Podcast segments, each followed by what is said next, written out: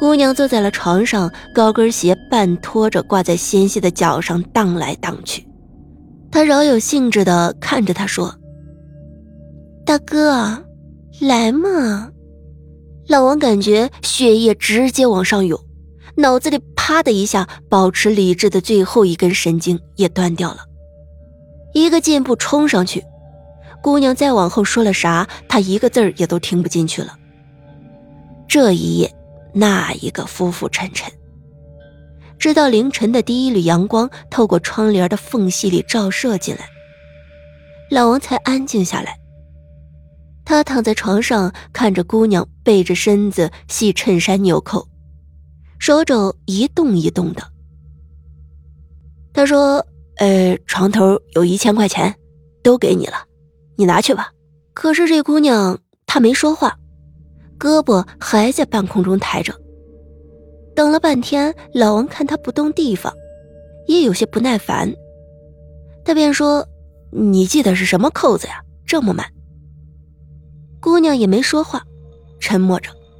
突然，她的肩膀塌下来一块，整个头部转出了一个不可思议的平角，在空气中留下了一道残影。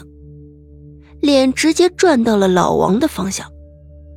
只见他对床上的男人一笑，眼睛变得赤红，嘴巴真真是裂到了后耳根，露出了四排尖尖的牙齿，对他道：“钱我不要了，拿着也没用，你留着吧。”老王吓得不轻，嗷的一声从床上坐了起来，周围天光大亮。他看了看床边，哪有什么姑娘的影子？于是神魂未定的拍了拍胸口，庆幸这只是一场梦。他呆坐了一会儿，又自觉着胯下不太对劲儿，用手一摸，发现裤裆像个青年小伙子一样湿漉漉的。老王这天上午也没出房门，只在这房间休整。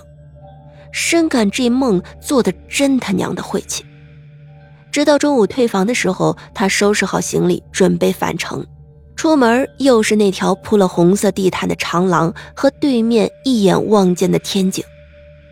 老王一脚踩在了柔软的地毯上，深吸了一口气，大步向前走去。突然，他想起了什么，他脚下一顿，低头看了看自己带跟的皮鞋，用力的踏了踏。并没有发出预期的的的的声响，他反复走了几个来回，脚下却柔软安静的像踩在了棉花上，一声不发。老王这心里头是越来越害怕，他想起以前母亲同他讲过，鬼是没有力气的，他们的脚挂不住鞋子，只有鬼才会在地毯上走路时有脚步声。就是这样，所以那姑娘的高跟鞋才能在地毯上也踩出声响。所以昨天是在梦里遇到鬼了，还是，还是自己真遇到鬼了？老王心里发虚，又惊出了一身冷汗。这事儿也不敢细想，当天晚上坐着飞机逃似的离开了北京。回家以后是担惊受怕，生怕那个女鬼找上门来。他也不想想，哪有那么无聊的女鬼，隔了几千公里还一直盯着他。还好后来一直相安无事，也许是憋在心里太久，也没有再对任何人讲起。老王竟然渐渐的记不起来这个事儿了。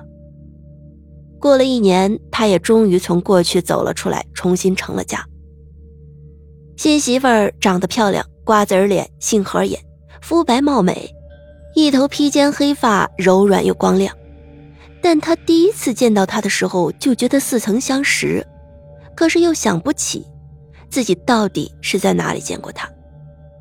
可是女孩见到他的第一眼，就走过去对他说：“我找了你好久呢。”老王的心脏开始扑通扑通的乱跳，好像再一次找回到了青春的感觉。他们迅速的展开了热恋，三个月之后闪婚了。